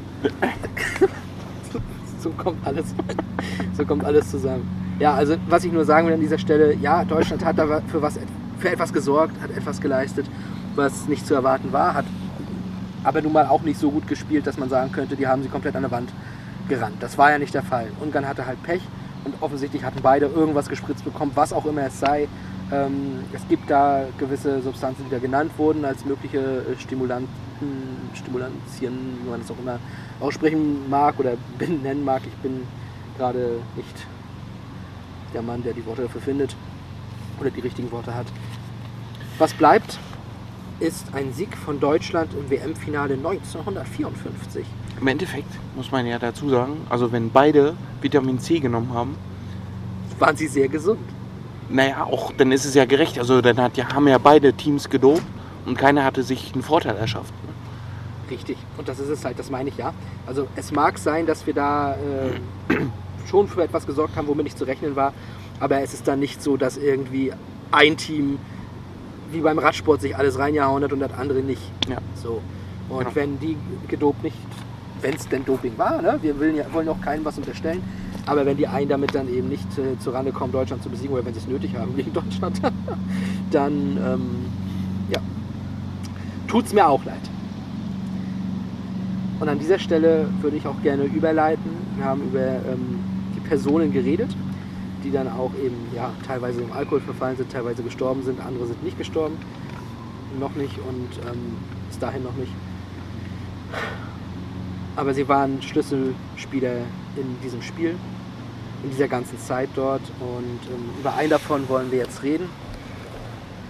Und da muss ich ja dann eben auch ganz ehrlich sagen, für mich, wir hatten in der letzten Folge Neymar, wo ich mich ja ein bisschen, ja, da habe ich eine Meinung zu diesem Menschen, zu dieser Marke. Heute habe ich die wunderbare Aufgabe, über einen Menschen zu reden, den ich verehre, über den Kapitän der damaligen deutschen Nationalmannschaft, über Fritz Walter. Es ist schon ein paar Mal angeteast worden von uns, dass ich da ein Stück weit auch FCK-Fan bin, und das bestätige ich an dieser Stelle. Uns gibt es da draußen, Damals noch mehr, ne? Also damals, wenn man fünf Leute aus Kaiserslautern in der Startelf hat, wir, 54. Wir sind also Weltmeister geworden 1954, wir Lauterer. Genau, wir Deutschen. Wir Deutschen Lauterer. Ja, ja. Und Pfälzer. Wir Pfälzer, an der Spitze der Fritz. Kleine kurze Einordnung, wie immer an dieser Stelle, kleine, wie sagt man, kleine Biografie so, zu dem Herrn Walter. Der ist am 31. Oktober 1920 in Kaiserslautern geboren. Das sind Sachen, die sich FCK-Fans wirklich nicht aufschreiben müssen. Also wir haben so ein paar Daten zu ihm einfach alle im Kopf. Und man muss vielleicht auch mal kurz schon vorab sagen, also ich habe diesen Mann nie kennengelernt, ne? Ich bin Fan geworden bei der WM 2002, Fußballfan geworden und wurde dann irgendwie Fan von Miro Klose. In dieser Zeit ist Fritz Walter dann leider am 17. Juni 2002 gestorben und Deutschland gegen USA, da lief Deutschland mit Trauerflor deswegen auf. Ne? Also in der Zeit, wo ich Fan wurde, ist er leider verstorben. Und dann ja auch, also ich war ja WM in Südkorea und Japan, ne? Also genau, sehr weit weg. Ja. Er war nicht da, genau. Ja, aber im Fritz-Walter-Stadion, dann in Kaiserslautern, war ja dann die Trauerfeier, glaube ich. Ja, mit Tausenden oder 1000 Leuten. Also er war ja nicht nur in Kaiserslautern, eben eine große Persönlichkeit im Fußball, sondern in ganz Deutschland. Und das habe ich damals noch gar nicht so groß mitbekommen. Ich möchte nur sagen, also ich kenne diesen Menschen eigentlich gar nicht richtig. Mhm. Aber trotzdem ist es so, was man dann immer so wieder hört, was man erfährt, was man über diesen Menschen liest und so weiter. Ne? Das ist so beeindruckend, dass man, wenn man dann eben noch so weiß, okay, ich liebe diesen Verein, für den er so stand, das macht was mit dir, weißt du? Und du bist dann einfach stolz auf diesen Menschen und stolz, dass du quasi den Verein lieben gelernt hast, für den diese Persönlichkeit stand. Und für die stand er nämlich immer, für diesen Verein. Er ist 1928, mit 8 Jahren also quasi, in die FCK-Jugend gekommen. 10 Jahre lang, war dann schon mit 17 in der ersten Männermannschaft dabei und war da schon quasi der Star. Also da war wie heute so ein Götze oder so, oder Nuri Sahin damals. Der war schon richtig, Sancho, Bellingham, whoever. Auf jeden Fall Reiner. Haaland, ja. Haaland hatte übrigens mit 15 schon sein erstes Spiel in der Herrenbereich. Ja, wir können uns das jetzt auch sparen. Dann reden wir über Haaland. Ja, aber Norwegen war nicht bei der WM. Nein, hat ja gegen Saarland verloren. Oh! Ja, 1954. Ja. Heutzutage weiß ich nicht. Ja, mein Gott, also Saarland. Ja, da steht der. Ich will es erst mal sehen. Also. Ja. Ja, also trotzdem, er war halt ein Youngster damals. Ne? Ja, er war schon sehr früh stark. Und Problem war halt, wie bei vielen Fußballern zu der Zeit, dieser verdammte Krieg. Ne? Also, der hat dir Jahre geklaut. Und die Fußballer, gerade die der Auswahlmannschaften, und da war Fritz halt schon bei, haben natürlich Privilegien bekommen. Durch eben Sepp Herberger, der dafür eben gesorgt hat. Trotzdem wurde er dann ja irgendwann, ich glaube, zur Luftwaffe und sowas auch abbestellt und sowas alles und war natürlich nicht so cool, aber in der Zeit hat er auch für so Soldatenmannschaften gespielt und war dann natürlich auch einer der Besten. Ne? Und dann nach dem Krieg wurde er dann in Böhmen aufgegriffen von US-Truppen, glaube ich, und kam dann in Kriegsgefangenschaft in Rumänien, nähe der ukrainischen Grenze. Und wir haben jetzt die ganze Zeit über dieses Spiel 54 gesprochen. Sicherlich ein wichtiges Spiel, auch für Fritz, für Deutschland. Aber er selbst hat auch mal gesagt, das wichtigste Spiel seines Lebens hat er in der Zeit gemacht. Und zwar hatte er, wie auch vorhin schon mal genannt, hier Malaria-Probleme und sowas. Ne? Er hatte auch da einen Malaria-Anfall in diesem Gefangenenlager und konnte deswegen eben nicht so groß arbeiten, offensichtlich. Und hat dann Fußball gespielt mit den Wachsoldaten dort. Und die haben ihn dann erkannt. Der Fritz da, ne? Und ja. Und dann haben die ihn halt geschleppt zu diesem Lagerkommandanten. Ich glaube, Schukow hieß der. Habe ich jetzt auch nur alles nur mir rangelesen halt. Ne? Namen sind für mich Schall und Raum. Auf jeden Fall, ja, der hat ihn dann eben auch erkannt und so wurde er quasi vor dem sibirischen Gulag, wie es da dann stand, bewahrt. Und er und sein Bruder Ludwig, nicht Ottmar, sondern Ludwig war da, durften dann schon 1945 wieder zurück nach Deutschland, nach Kaiserslautern. Und hätte er da halt nicht diesen Anfall, Malaria-Anfall gehabt und Fußball gespielt und sowas dann, das wäre wahrscheinlich ganz anders geendet. Alles wäre in eine komplett andere Richtung gelaufen. Das mag ich ja, diese Gedanken, dass eben so winzig kleine Kleinigkeiten manchmal so große Auswirkungen haben. Ich glaube, Butterfly-Effekt heißt das, ne? Also theoretisch, wenn du dich entscheidest, gehe ich jetzt einkaufen und gehst dahin, kann ja sein, dass du dann siehst, wie jemand ein Gurkenglas umstößt und riechst das und dir wird schlecht und dann nervst du, weil du genervt bist, deine Frau am Abend und irgendwas Blödes passiert. Gehst du 10 Minuten später, haben die ja schon weggewischt und dein ganzer Tag läuft anders. Also diese Kleinigkeiten, die aber größere Auswirkungen haben, mag ich ja. Und das war eine Kleinigkeit, die eine Riesenauswirkung hatte. Ne? Er kam zurück nach Lautern, hat wieder für den FCK gespielt, war sogar Trainer teilweise davon. Und der FCK wurde mit ihm und der Walter Elf, wie sie heute heißt, zum stärksten Club der Nachkriegszeit in Deutschland. 51, 53. Hast du ein ganz schön breites Grinsen jetzt drauf? Findest du? Ja, wir müssen uns rühmen mit den Erfolgen der Vergangenheit, weil wir keine gegenwärtigen haben. So, und nach den beiden Meisterschaften 51, 53 haben wir auch 1954, wenn der Hubschrauber nicht kommt, kommt der Rasenmäher, haben wir auch 54 die Chance gehabt, deutscher Meister zu werden.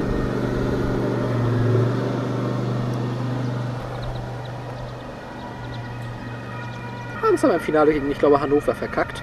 Kann passieren. Was halt auch so den Fritz ausmacht, ist ja, dass er immer bodenständig geblieben ist. Ne? Also er wusste, wo er herkommt und er fühlte sich da auch wohl und er hat nie dem großen Geld hinterhergejagt oder sowas. Ne? Es gab Angebote. Es gab Atlético Madrid, damals noch nicht mit Simeone, hatte damals die Idee 1951, den für 500.000 Mark Handgeld zu holen. Dazu gab es Gehalt, Prämien, Auto, mietfreies Wohnen in Madrid. Kann man mal machen. Ja? Also zu der Zeit? Vor allem zu der Zeit. Das war nicht nur eine Menge Geld zu der Zeit. Vielleicht so in den Verhältnissen gesetzt ist das ein Ronaldo-Vertrag. Ja. Oder ein Messi-Vertrag oder ein Neymar-Vertrag oder so. Das ist enorm Kohle gewesen damals. Die Reaktion, der Ham ist der Ham. Und da blieb beim FCK. Und zu der Zeit waren ja auch Angebote für die anderen gekommen. Horst Eckel, Werner Liebrich und so, Ottmar Walter. Und die haben halt geguckt, was macht der Fritz? Der Fritz bleibt, dann bleibe ich auch. Und deswegen ist man überhaupt so dieses gemeinsame, diese Achse geblieben auch, die dann auch 54 wichtig war. Ne? Ja, 54 die Weltmeisterschaft. 56 das Hackentor, das Jahrhunderttor, wie es genannt wurde, in Leipzig gegen Wismut Karl-Marx-Stadt. Und am Ende waren es dann in 384 Spielen 327 Tore für den FCK. Das war die Karriere des Fritz Walter. Ja. Und er war ja 54 dann schon einer der Älteren, ne? Mit seinen 34 Jahren, glaube ich. So ist es. Also 33 muss er gewesen sein. Im Oktober hat er ja Geburtstag, genau. 34. Lebensjahr. So. Genau. Also er war schon einer der Älteren und der Erfahrensten dann auch, ne? Definitiv. Und wahrscheinlich dann ja nicht mehr in der Blüte seines Lebens, aber er hat es wahrscheinlich dann, also durch seine fußballerische Klasse, die er wahrscheinlich hatte, die hatte er auf dem Niveau. Also damals war einer der Besten und konnte das dann allen zeigen. Definitiv, also wie vorhin ja gesagt, die Ungarn hatten ja auch mit 30 ein relativ hohes Durchschnittsalter und Fritz wurde ja von den Medien nach der 1-3-Pleite, glaube ich, gegen Frankreich war das, wurde ja auch so von wegen ist zu alt und sowas, ne? Also es war schon auch in den Medien so, von wegen, er ist zu alt und so, ne? Aber er hat es gezeigt, dass es eben nicht ist. Und was er ihn halt ausmachte, er war halt ein Spielmacher, er war vielleicht vergleichbar auch wieder. Es ist immer schwer, also man kann das ja eigentlich nicht vergleichen, ne? Weil das ist eine andere Fußballzeit gewesen, wie du schon gesagt hast, die spielten ganz anderen Fußball. Das hat dir ja noch so gut gefallen. Ja, auf jeden Fall.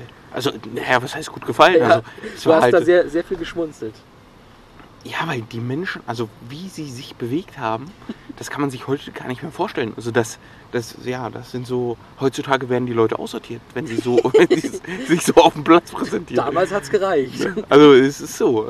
Aber, obwohl ich sagen muss, bei manchen hast du gesehen, okay, die bewegen sich so geschmeidiger. Ne? Zum Beispiel, ne? Der dann auch, also, aber andere...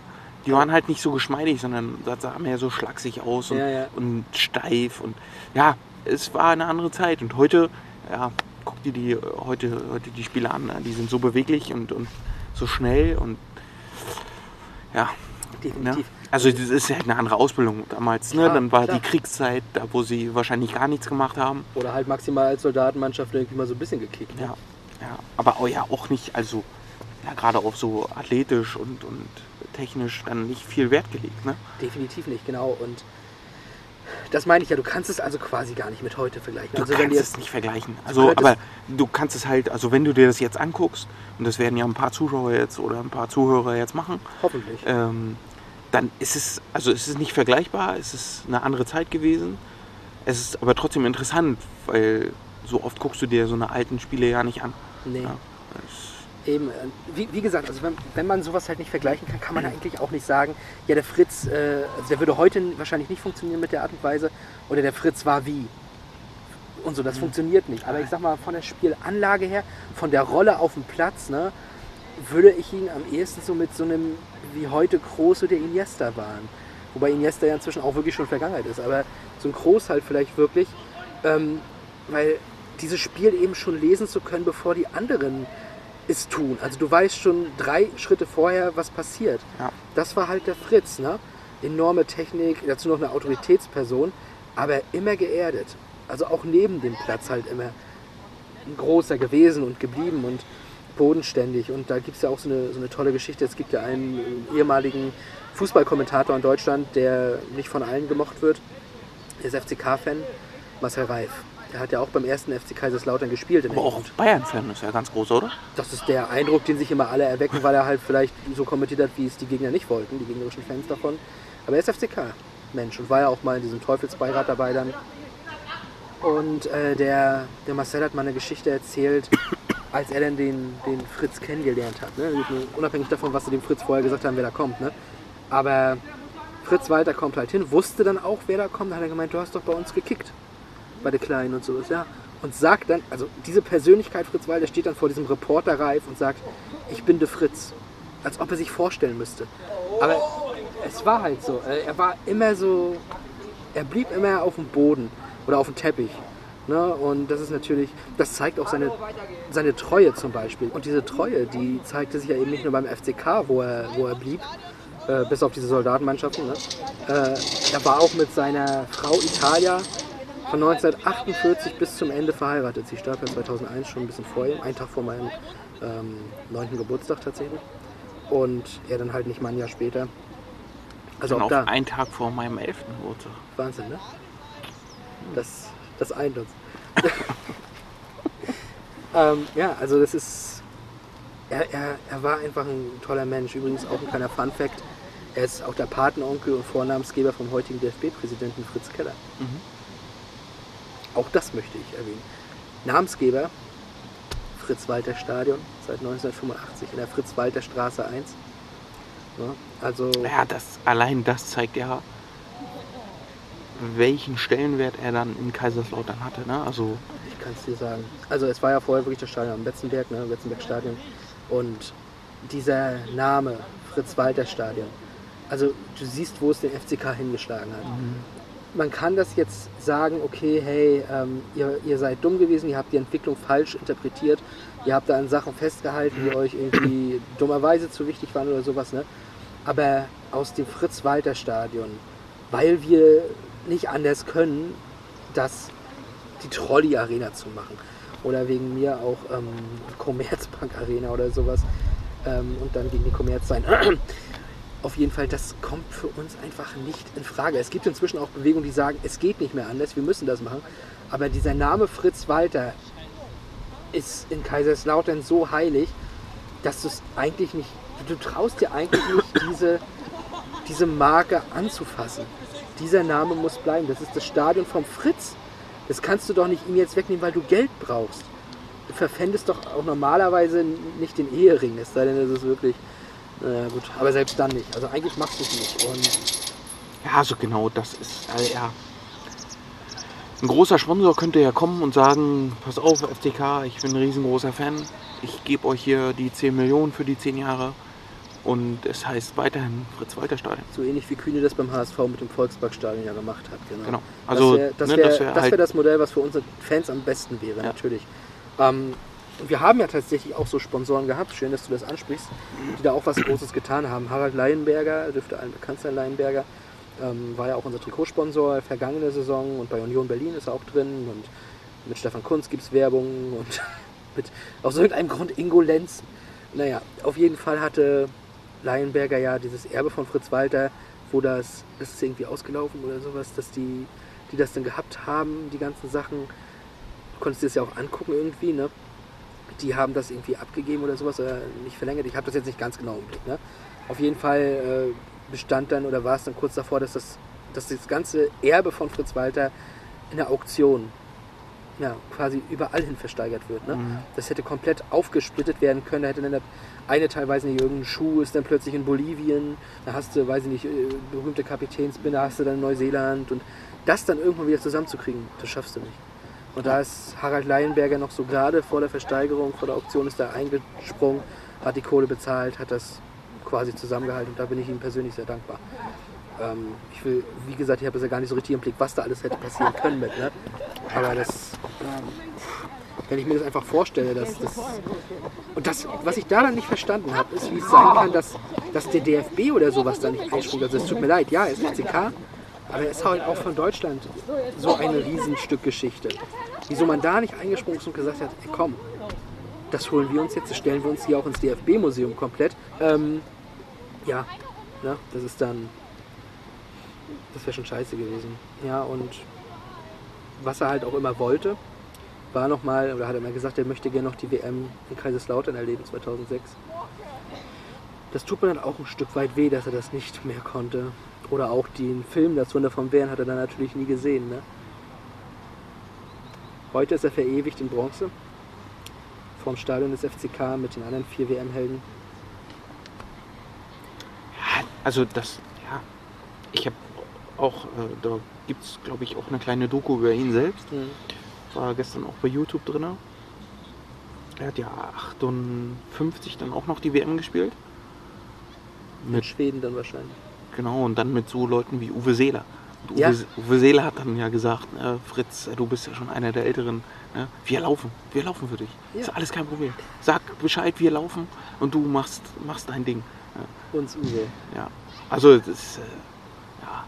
Ja, der Uwe ist halt auch so eine Persönlichkeit, so eine, ja, nur eben in Hamburg. Ja. Und er war, glaube ich, dann auch erst 20, ne? Dann bei ja, der war noch sehr jung, ja. Mhm. Der war noch einer der Youngster auf jeden Fall, das stimmt. Ja, aber ist ja dann vergleichbar mit, ja, weiß ich nicht, das ist vergleichbar, das ist schwierig jetzt zu sagen. Ronaldo, der zu Figo kam? Ja. Oder ich glaube 2,4. Ja. Figo hat, glaube ich, 2,6 noch mitgemacht, dann ist er weg, ungefähr. Ja. Also es ist für so einen jungen Spieler dann ja auch mit solchen... dann ja auch Legenden zusammenzuspielen, ist es halt eine riesengroße Ehre. Ja. Einfach nur, dass das... Und du merkst auch daran, dass die halt davon auch heute noch reden, ne? Genau, ja. Und also dann da allein an diesen Aussagen, dann auch Jahrzehnte später, merkst du halt, welchen Stellenwert sie dann auch in der Mannschaft oder für so, auch so junge Spieler hatten. Ne? Ich weiß nicht, wie es... Vielleicht ist es heutzutage wahrscheinlich ein bisschen anders, wenn jetzt... welche junge deutsche Spieler würde mir jetzt einfallen? Ein Kai Havertz in die Nationalmannschaft kommt und mit Mesut Özil zusammenspielt. Das ist ein sehr weit hergeholtes Beispiel. Oder mit Mario Götze vielleicht, ne, der ja auch so ein WM-Held war. Ja. Ne, aber er hatte halt einen anderen Stellenwert. Ich hätte, ja, das stimmt. Ja. Aber ich hätte jetzt vielleicht, weiß nicht, irgendwie so einen Neuer erwartet oder einen Müller damals noch. Ja, oder einen Philipp Lahm. Groß. Ja, aber ist anders, oder? Also es ist anders, es ist definitiv wenn Kai Havertz jetzt mit, ich glaube, der ist jetzt auch erst 19 oder so, oder ist er schon 20? Gute Frage, ich glaube, er ist bestimmt schon 20 inzwischen. Ne? Gut, dann ist er 20, aber er ist ja schon mit 19 dann zur Nationalmannschaft gekommen, ja. Hat dann auch mit Toni Kroos zusammengespielt, der erfolgreichste deutsche Fußballer. Und wahrscheinlich wird das auch noch lange so bleiben. Ja. Mit dem hat er ja zusammengespielt, aber ich glaube, es ist dann nicht so... dass Kai Havertz sagt, boah, ich habe mal mit Toni Kroos zusammengespielt. So in 30, 40 Jahren, dass er davon mal erzählen will. Die gehen alle ihren Weg und machen sich selbst irgendwo zu Stars. Und genau. Uwe Seeler wurde auch ein Star. Ja. Aber trotzdem reden die dann noch über diesen Star, mit dem sie spielen durften. Ja. Ich glaube, es ist ja auch so oft, wenn so ein Franz Beckenbauer, der sich halt immer noch darüber freut, dass er Pelé getroffen hatte. So gut war, dass er gegen Pelé spielen durfte und solche Sachen. Ne? Das ist halt wirklich so. Also es wäre halt, ich weiß nicht, also vielleicht sind das auch nicht so die Ausnahmespieler, die momentan einfach da sind, ne? Aber ich weiß nicht, vielleicht wäre es anders, wenn Kai Havertz jetzt sagt, okay, er wechselt jetzt zu Juventus Turin und spielt nochmal mit Cristiano Ronaldo zusammen. Oder Buffon. Oder oder Buffon oder er geht nochmal zum FC Barcelona und spielt mit Messi. Vielleicht ein ganz gutes Beispiel, vielleicht ein Rafa Guerrero oder sowas, der mit Cristiano in der Nationalmannschaft nochmal spielte. Ja, das wird man dann sehen in ein paar Jahren, ob das dann wirklich so das ist. Ich glaube, das sind aber die wenigen Legenden, die wir jetzt momentan haben. Ne? Ja, heute gut, damals war es wahrscheinlich auch nicht anders. Ne? Also das wird man ähnlich gedacht haben zu der Zeit. Viele Legenden gab es dann einfach nicht. Ne? Es ist halt schwer, eine lebende Legende zu sein. Aber Fritz Walter, weil du auch Groß schon angesprochen hast, es gibt ja auch die Medaille, Fritz-Walter-Medaille. Die wird ja an Jugendliche vergeben, die besondere, herausragende Leistungen und sowas auf und neben dem Platz. Darum geht es ja. Meyer Vorberger hat ja auch immer gesagt, der ist sportlich und menschlich ein Vorbild gewesen. Und 2005 wurde diese Medaille dann ins Leben gerufen und eben nach ihm benannt. Und ja, die beiden Großbrüder zum Beispiel sind Inhaber dieser Medaille. Die gibt es immer in Bronze, Gold und Silber. Und einfach mal um ein paar Namen zu nennen. So. Beide Boatengs auch.